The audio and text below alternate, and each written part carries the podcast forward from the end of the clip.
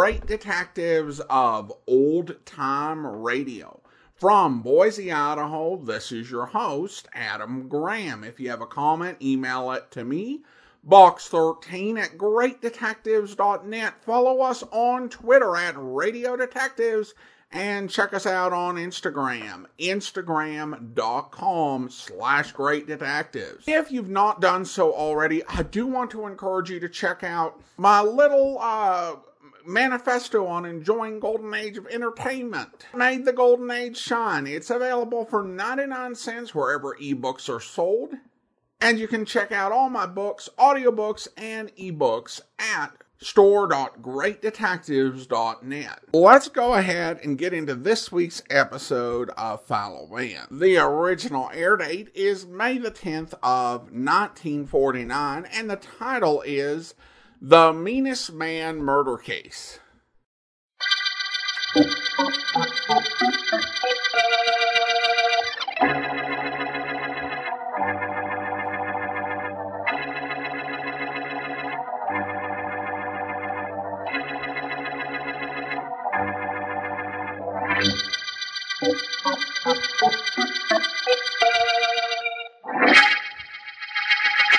My niece wants to see me, does she?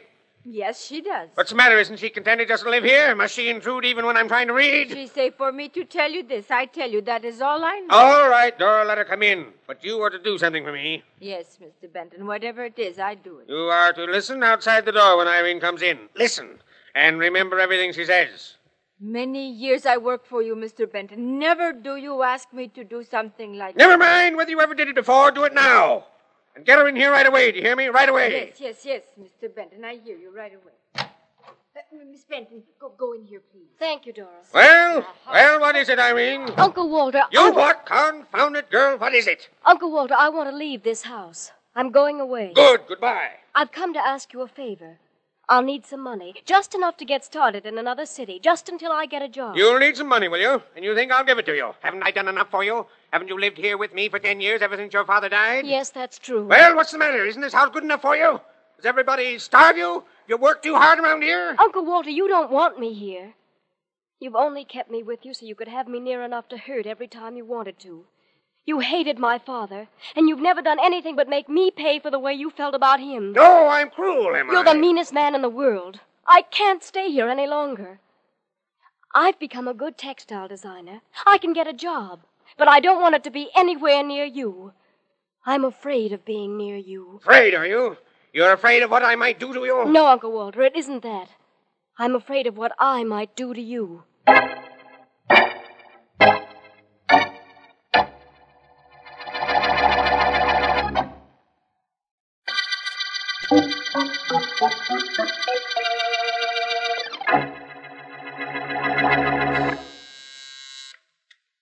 Yes, Miss Thomas, what is it? Uh, Mr. Benton is still waiting to see you, Mr. French. All right, send him in. French, what's the idea of keeping me waiting? Sit down, Benton, and don't scream at me. I don't scare easily. Oh, you don't, huh? Good. French, you put in a bid for the Cooperated Industries construction job. Lowest bid they got. You're going to get the order. Well, what about it? You're going to get the order, but you're not going to take it. Oh, I'm not, eh? And why not? Because my firm made the second lowest bid, and when you tell Cooperated you won't take the order, it'll go to me. And I want it. What makes you think I'm going to tell Cooperated that? A little information I happen to have about you and what you were before you came to this city. I said I don't scare easily, Benton, but I want to add to that. I don't bluff easily either. Bluff? I'm not bluffing, French. I never bluff. Let me read you a report. A report I assure you I'd have no hesitancy in reading to Mrs. French and your children if you force me to. I'm listening. Washington, D.C., December 1918. This is a clipping from a Washington paper, French. Listen. Washington, D.C., December 1918. The State Department today released a list of men who were wanted for draft evasion in the World War. Men who so far have not been apprehended. Among Now, wait a minute, wait a minute, Benton. How'd you get that clipping? A friend of mine got it for me. I had to pay him a lot to trace your background, but he did, and he got me this. And French, I intend to do just what I said I would. If you don't Get out of here, Benton. Get out. get out, sure I'll get out. I'll get out when you tell me you aren't accepting the cooperated order. I've got to take it, Benton. I put every dime I could lay my hands on into a plant that could handle that assignment. I can't give it up. No? Well, I'm not an unreasonable man. I'll give you until tomorrow morning to decide which it is you can't stand bankruptcy or disgrace. You mean that, don't you? Of course I mean it. You know me well enough to know I mean it. Yes. Yes, I know. There's one thing I don't know how a man like you is allowed to live. I don't know one other thing either. And that is, why don't I do something about that?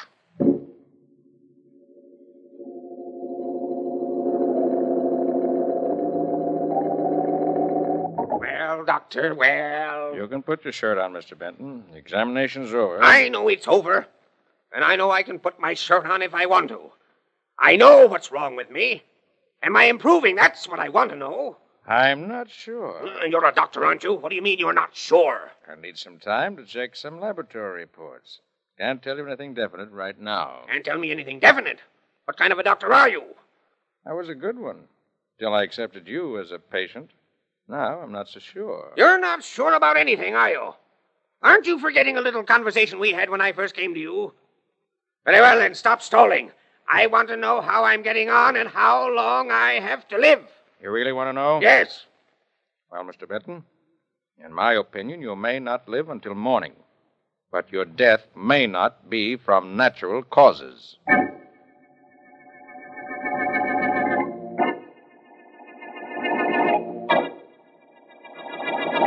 Kind of quiet here at the station, huh, Sergeant? Yeah, Kelly, but I'm not complaining. When'd you go out on your beat? Oh, I got another ten, twelve minutes yet, Sergeant. Want me to run out and get some coffee? No, no, thanks, just the same. Here, Kelly, take a look at my book. All that's happened since I came on duty is one woman who lost her husband, one woman who lost her dog, and two traffic accidents. Slowest night I can remember. Hey, look at that guy who just came in. Look at the way he's walking. That's a man. Hey, you. What's the matter? You in trouble? Yeah. Yes, officer. I'm Walter Benton. I want to report a murder. Murder. Who's dead? I am.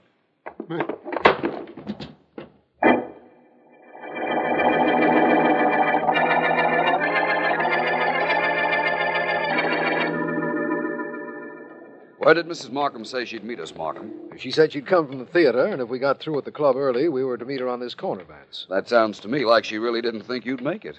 My, my, such doubts for a wife to have about this city's rising young district attorney. Oh, she doesn't doubt me, Vance. She knows that when you and I start talking, neither of us realizes the time. Markham, you're my most loyal adherent and staunchest ally. Was kind of good to get away from crime for one evening, wasn't it? Excellent. That is, if you hadn't treated a chess game the way you treat a murder, I don't think I know what you mean. don't you? That's when I play chess with you, I'm the murderer. Everything I do or intend to do, you seem to know. And furthermore, you know how to checkmate it. Murder of rich construction man. Walter Benton found dead. Read Hear that, Markham? I certainly did. Read Now, here, boy, I'll take a paper. Right, Mac. Here you are. Gee, thanks. Extra, extra. Read all about it. Murder rich construction Murder, eh? Funny that you weren't notified at the club, Markham. Read I can't understand it. I can now. I left word that I wasn't to be disturbed, and so the club attendant figured that meant you weren't to be given any calls either. Yeah, must be. Read this with me, Vance. The most unusual murder in police history took place tonight when a man identified as Walter Benton, wealthy head of the Benton Construction Company, staggered into the West 80th Street station, announced that he had been murdered, and fell dead at the feet of Sergeant Michael Hoskins, Patrolman Gustav Kelly. Well, the rest is detail. Unimportant, I'd say, at a rough glance. Well, Vance? I'm afraid Mrs. Markham is going to miss us on this corner, Markham. But then she didn't really expect we'd be here, I suppose. No, she didn't. I'm going to headquarters right now, Vance. You'd like to come? I think not. I think I'm going to visit Walter Benton's house. Perhaps murder, like charity, begins at home.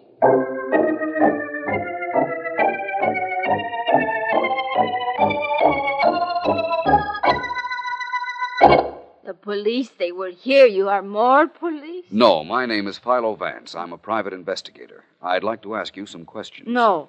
You ask me nothing. I do not know anything. So you ask me nothing. You know how long you've worked for Mr. Benton, don't you? Twelve years. Twelve years I've been here. But I don't do anything. The police, they ask me many questions, but I don't do anything. I can tell them nothing. Who else lived here? You must know that. Who else live here? I, I, I live I- here, Mr. Vance. I heard you questioning Dora. I know. You were standing outside the door, and your shadow was very evident across the threshold. I was just wondering how long it would be before you announced yourself. You may go, Dora. Oh, oh, go? Oh, yes. Yes, I go. I go. I, I fix some soup for you, Miss Irene. Thanks, Dora. Miss Irene. Irene what? Benton. Walter Benton was my uncle. His father and mine were brothers. You live here? Yes, I have since my father died. You don't seem particularly concerned about your uncle's death. My uncle was the meanest man in the world. He deserved to die. I hardly think that's your decision to make. Or was it? Excuse me, Mr. Vance. Hello? Hello, I believe Mr. Philo Vance is there. May I talk to him, please? This is Mr. Markham. Just a minute.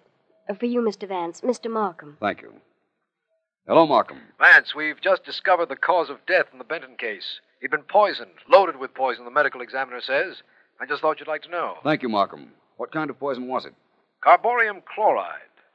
Any developments on your end, Vance? Not yet. I'll be in touch with you, Markham. Good enough. Bye. Miss Goodbye. Irene, nice chicken broth I made you. Come, come have it while it's hot. Uh, thank you, Dora, but I think I'll go up to my room. I hope you'll excuse me, Mr. Vance. I really don't have any choice, do I? Oh, Dora, Yes? don't you leave me. I'm not quite through in this house, and I'd rather not be alone. Well, what is it you want? I might be interested in some of that chicken broth you made. That is for Miss Irene, not for you. What is this great power I have over the opposite sex? Dora, what was that? Sound like bottle break. Sounded like that to me, too. Where is Miss Irene's room? At top of stairs. Thank you very much. Where you go, Mr. Vance? Where you go? Miss Benton. Oh, in there, eh? Well, what have we here? Besides a couple of broken bottles. Been pouring the contents of them down the drain, haven't you? What about it? Supposing I have. The bottles are broken, but the labels are intact. Well, let's see now.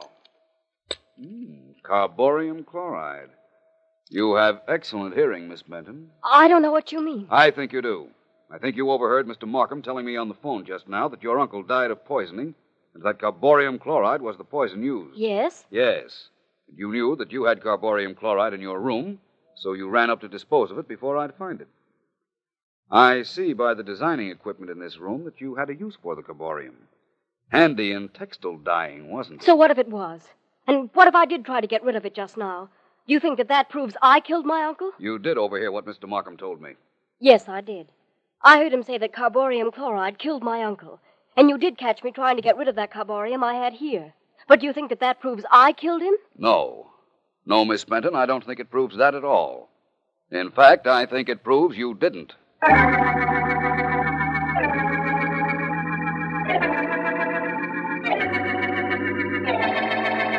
No, Markham, I'm in my own office. I'm quite sure we won't be overheard, so don't worry. But, Vance, I'll some- listen to what you have to tell me in a moment. But it's important. So is what I have to tell you.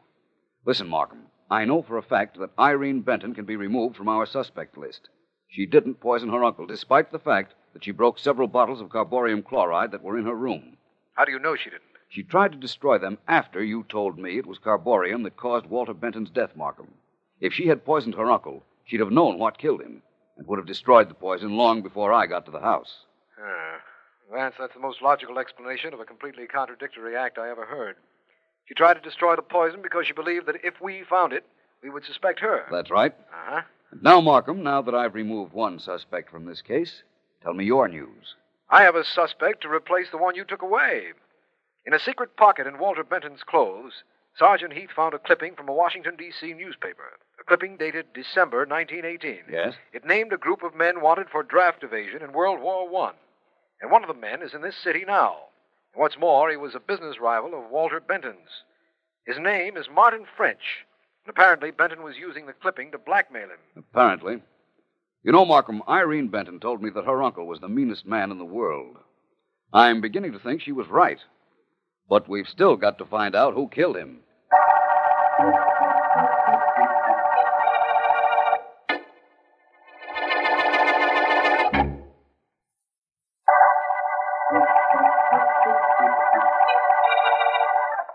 This is District Attorney Markham.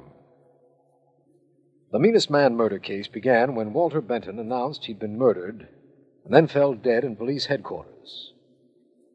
Benton lived with his niece, Irene, and a housekeeper, Dora, but neither has been of any help to either Philo Vance or the police in establishing who poisoned Benton. However, we have uncovered a suspect in Martin French, an industrial rival of Benton's, whom we suspect Benton was blackmailing. The man we have watching French has reported to us that he was last seen entering the office of Philo Vance. We don't know what he's doing there, but we do know. Mr. Vance, this is a strictly business proposition. I'm a businessman.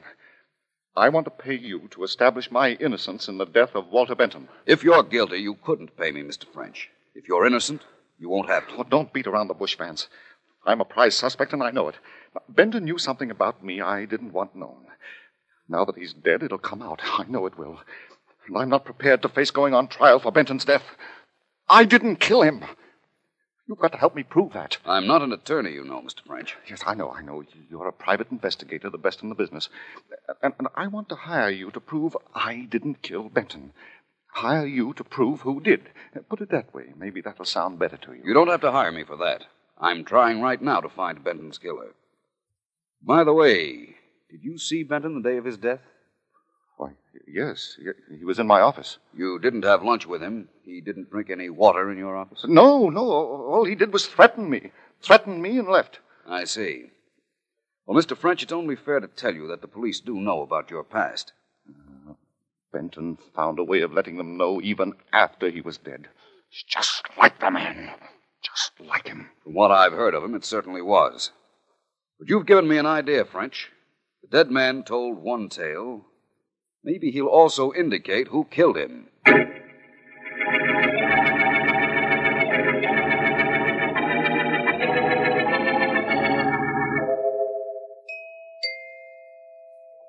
Coming. Coming. Oh, Dr. Larkin, I'm so glad you've come. It's Dora. She's lying on the bed in her room and she's hysterical. I'm glad you called me, Miss Benton. I'll go see her right away. Which room is hers? The room right next to the library. You remember the library? Certainly. I used to examine your uncle there. This should be Dora's room right here. That's right. Shall I go in with you? No, that won't be necessary. I'll go in myself. I'll call you if I need anything. Miss Very well, Doctor. I'll be where you can find me.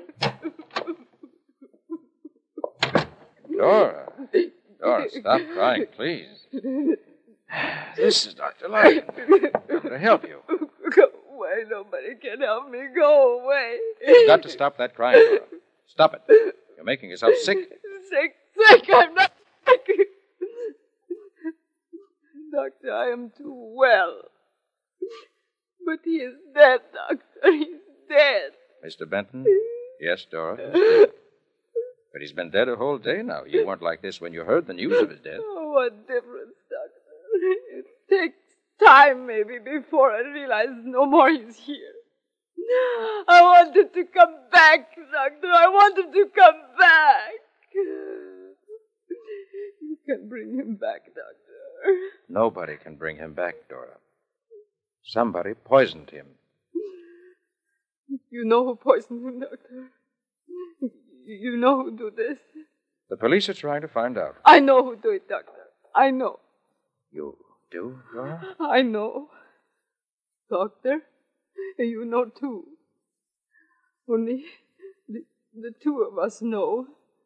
And, and the two of us, we don't talk ever.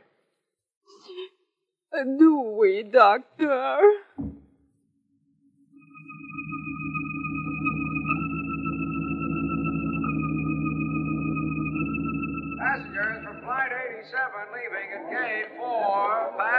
Going somewhere, Mr. French?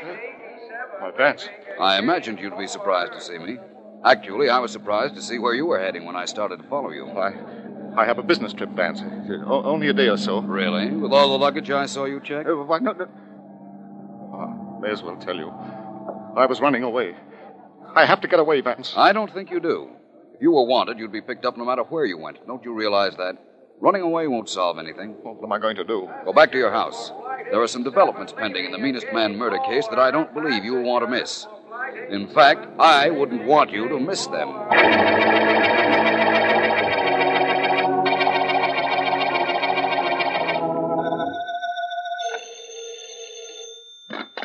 Dr. Larkin speaking. Dr. Larkin, this is Philo Vance.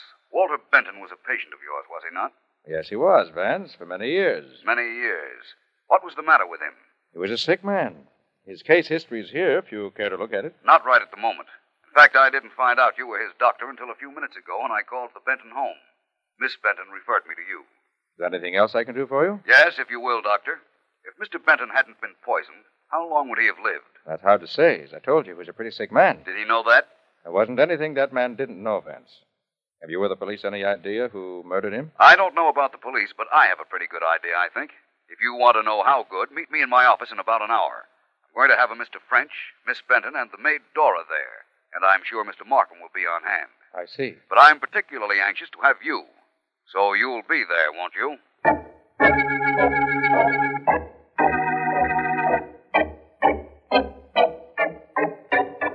Markham, this is one of the strangest cases we've ever come across. There are four people in my office who wanted to see Walter Benton dead. Yes, Martin French, Irene Benton, Dora the maid, and Dr. Larkin. But why Dr. Larkin? Benton had an uncanny faculty for making enemies, Markham. When you called this case the meanest man murder case, you weren't far from wrong. No, I think I was quite accurate in that. I wouldn't say quite that. There's a startling inaccuracy in that title, but we won't go into that right now. My private office, Markham. I see. That is something we'll go into right now, eh? Mm-hmm. I'm with you, Vance. Right. Thank you, all of you, for being so patient, for waiting for us. All right, Mr. Vance. Dora, I understand you had a nervous breakdown yesterday. That you collapsed. I do not know anything. I do not say anything. You don't have to now. Dora, according to what you told Dr. Larkin when he visited you yesterday, you knew who killed Mr. Benton. And you indicated that he knew, too. Who tell you this? I told him, Dora. But I also told him you were hysterical and couldn't be responsible for what you said. I loved Mr. Benton very much. So I imagined from your reaction to his death. You cooked for him, Dora. You, one of the only people in this world who cared for him, could have poisoned him most easily. The only one who could have poisoned him. I do not poison him. Shall I take her in, Vance? Not yet, Markham. Dora, you're fond of Miss Benton. Miss Irene? She's like my child. My child. I bring her up. I figured that, too. Mr. French, Miss Benton, Dr. Larkin. You all had reasons, I imagine, for wanting to see Mr. Benton dead. But none of you killed him. What do you. Well, that, then, Vance, what are we mm. waiting for? You say that Dora could have poisoned Benton very easily. That's right. She had the opportunity while cooking for him. The poison in Irene Benton's room was available to her, and she had a motive. He was being even more cruel than usual to Miss Benton. That's right, isn't it, Miss Benton? She does not have to answer. I tell you. Yes, he was even more cruel than usual to my Miss Irene. This I cannot stand. I love him, yes, but I love her too, even more than I love him. I go to her room. I get bottle marked poison. I poison him. I do it. That's I that, apparently, Vance. I'll take her downtown. We'll close up shop on this one. I wouldn't if I were you, Markham. There's no question but that she fed Mr. Benton the carborium chloride, but she didn't murder him. Didn't. What? Well, if she didn't, who did? Nobody murdered him, Markham. Carborium chloride was the one poison that couldn't kill Walter Benton.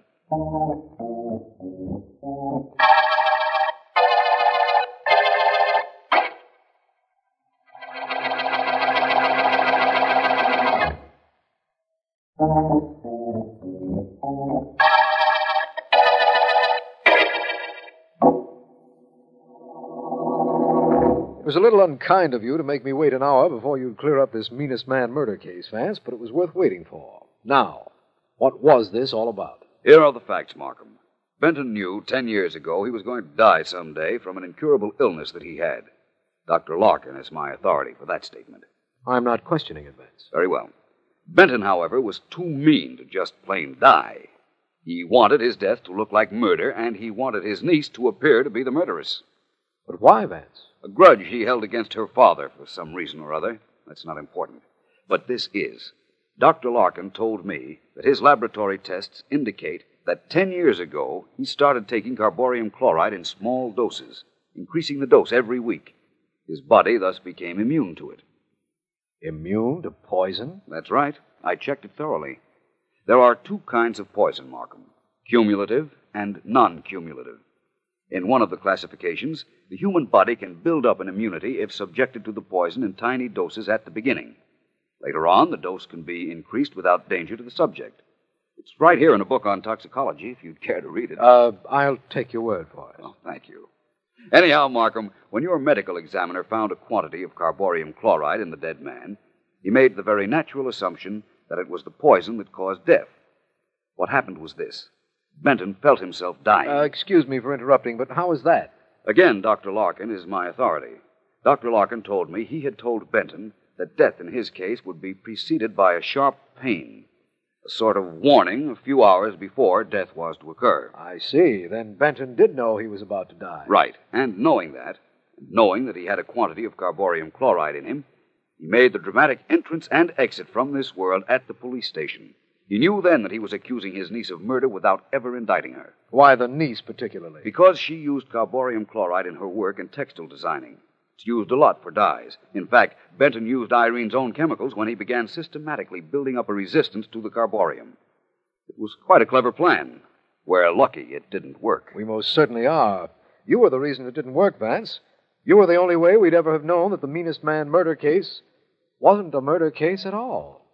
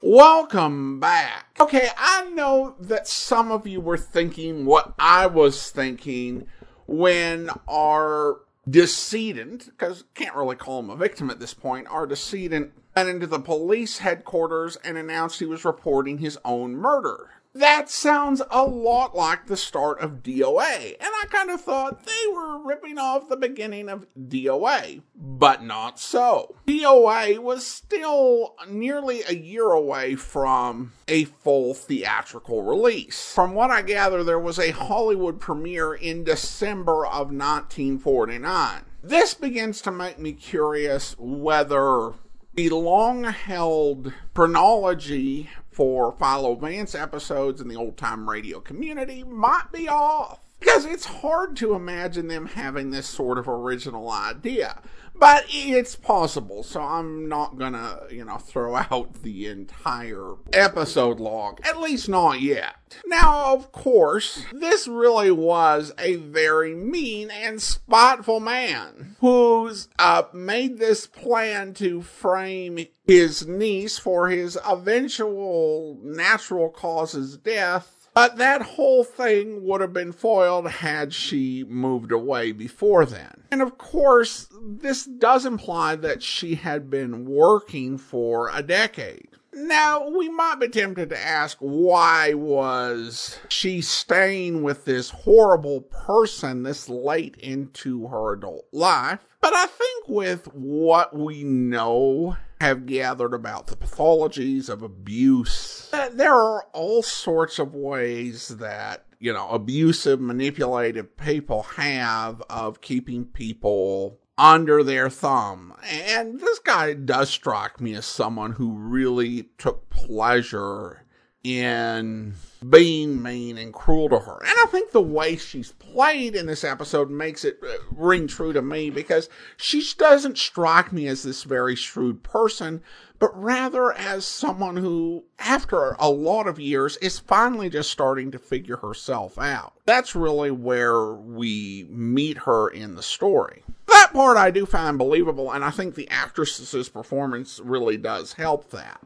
Now, uh, the doctor was played by a familiar voice, Lon Clark. Lon Clark, of course, was the star of Nick Carter, Master Detective, and he was starring in this even uh, during the time that Philo Vance was being recorded. And we get to hear something on an East Coast detective program that we uh, don't hear often, but hear quite a bit on West Coast program. And that is lead actors in radio detective programs having to kind of go out and work as character actors, even in other detective programs. In the 21st century, starring in a TV program is essentially your main meal ticket. Of course, it does take up the bulk of your time. And so you really don't have the time to do much at all during the time that you're filming while stars of radio detective programs, they had time to do character acting or go work on movies because it didn't take as much of their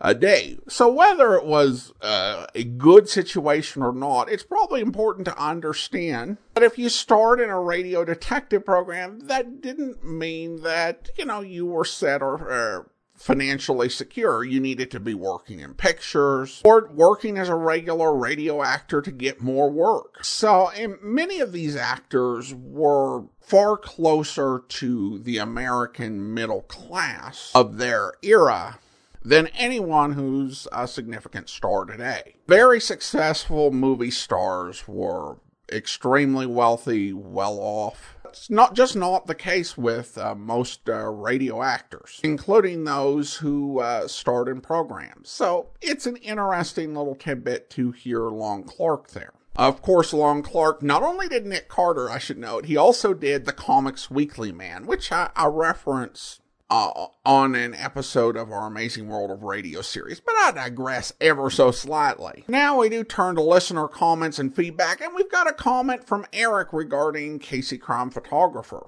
Eric writes, I'll miss you most of all, Ethelbert. Uh, over its run, Casey uh, probably became one of my favorite shows that you've aired. The failed TV series definitely knocked the wind out of the radio version. The quality took a sharp drop around 1950 when they were working on that series. The shows before 1949 are among the best examples of the reporter detective subgenre and are second in my mind only to Night Beat. Uh, there is no way all these episodes were written by Alonzo Dean Cole, right? They must have had a writer's room or bought uh, episodes by freelancers. It's hard to imagine one guy turning out 500 scripts. Is there a way to find out who the other writers are? Well, thanks so much uh, for the comment, Eric, and I appreciate your appreciation of the series. I think there was maybe a little bit of a decline. You know, partially it came down to budgetary issues. We probably do need to keep in mind, you know, in listening to the 1954 programs, that these were really their first two episodes back. And while I don't think they were bad, you know, it's still just a matter of getting into the swing of things. I do think that 1950 was affected by the fact that there were quite a few script reuses, including of scripts that were not all that good in the first place. Now, uh, if you go over to bluenotebulletin.blogspot.com, it's safe to say that the vast majority of the scripts were written by Alonzo Dean Cole, but they did call in a few scripts from freelancers, which kind of helped with uh, the burden and allowed him to take some vacations. And uh, for those uh, you know, Dr. Joe Webb did some research. Most of them were kind of obscure, but then again, most scripts were actually written by Alonzo Dean Cole. And even when you do take into consideration, you know, freelancers, He was probably tied into 40 plus scripts per year, which is a lot. And the vast majority of the Casey scripts were his scripts. And that is just not something that you would see in any modern audio drama or modern television show either. You did things during the golden age of radio that are, you know, really impressive that you managed to do it but are not necessarily best practices. What I would compare it to is back in the 19th century, there was a baseball pitcher named Pud Galvin. Galvin pitched uh, oftentimes as many as 70 complete games per season. Uh, he sometimes pitched 600 innings. And really, that's impressive. But we've seen more than enough pitching injuries and pitchers just getting tired from overwork that we've kind of decided, you know, that's just not the best way to do things. And I think that uh, there definitely was a case where you could get kind of factory like work from so many of these writers. It'd be like, okay, we got to do, you know, 50 some scripts this year. And of course, you'd have cheats that you really couldn't get away with today, like, you know, recycling a script from another series. You know, cannibalize all the plot elements, change a couple of names. Yeah, that type of thing won't fly. But it was the type of thing, you know, that Alonzo Dean Cole did several times a season because that's what he had to do in that environment. I will say the fact that Alonzo Dean Cole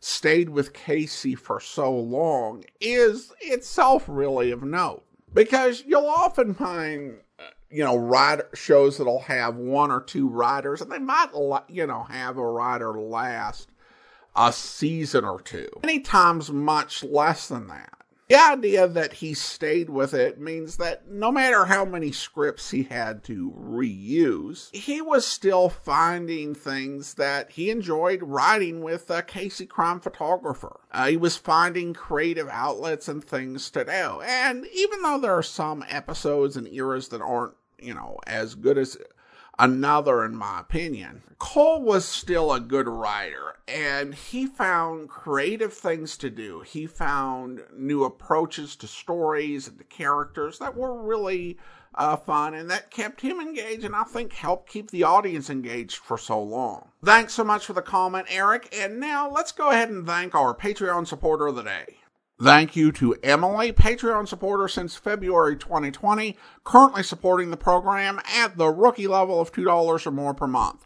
Again, thank you so much for your support. That will actually do it for today. If you are enjoying this podcast on YouTube, be sure to like the video, subscribe to the channel, and mark the notification bell. All those things that help the channel to grow. But next Wednesday, we will be bringing you Dangerous Assignment. And then next Thursday, we'll have another episode of Philo Vance for you. But join us back here tomorrow for yours truly, Johnny Dollar, where. It went down within three minutes' time. There's no question about that being the cause of the sinking? We have a sworn affidavit to that effect, signed by Monsieur Cunningham and one sailor out of the crew of eight who survived the sinking with him. No other witnesses? None. Anything else to back up their statement? A Lebanese gunboat proceeded to the scene the next day. It found considerable floating debris, such as deck chairs, life preservers, and a large pool of oil. Uh-huh. Also, it located the derelict, which was reportedly responsible for the accident, and destroyed it with gunfire. No sign of the yacht itself? Sounding equipment located it resting on the bottom in some 70 fathoms of water. Where was Cunningham going when he hit that derelict? Oh, he was en route from Istanbul, Turkey to Beirut. Pleasure trip? Uh, oui. What about Cunningham himself? Oh, he has visited Beirut uh, several times during the past year. Apparently wealthy, his source of income is unknown to us. He devotes much of his time to gambling while here. Any uh, business associates? Friends? Ah, only the croupier. And that girl, Nadja? Oh, there are many like her here in Beirut. With Monsieur Cunningham, it is a different one each visit. Mm-hmm. Well, thanks for your trouble, Commissioner. Oh, pas de quoi, Monsieur Dollar.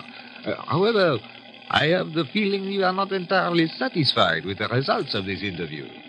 It was a clear moonlit night, Commissioner. A calm sea. There must have been lifeboats aboard. That is correct. I was just wondering why only two survivors out of a crew of eight. Oh, you find this a disturbing factor, monsieur? Don't you? Yeah, my duty ends with the factual reporting of what has occurred, Monsieur Dollar. So does mine. Before I left him, Commissioner Floro gave me the name and the address of the sailor who'd survived the sinking. I found him deep in the native quarter behind the bazaars on a narrow, twisting street black with shadows that was called El Ekbad.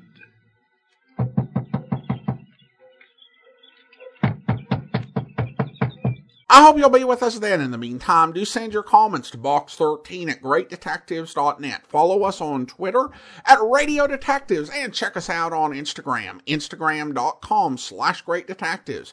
From Boise, Idaho, this is your host, Adam Graham, signing off.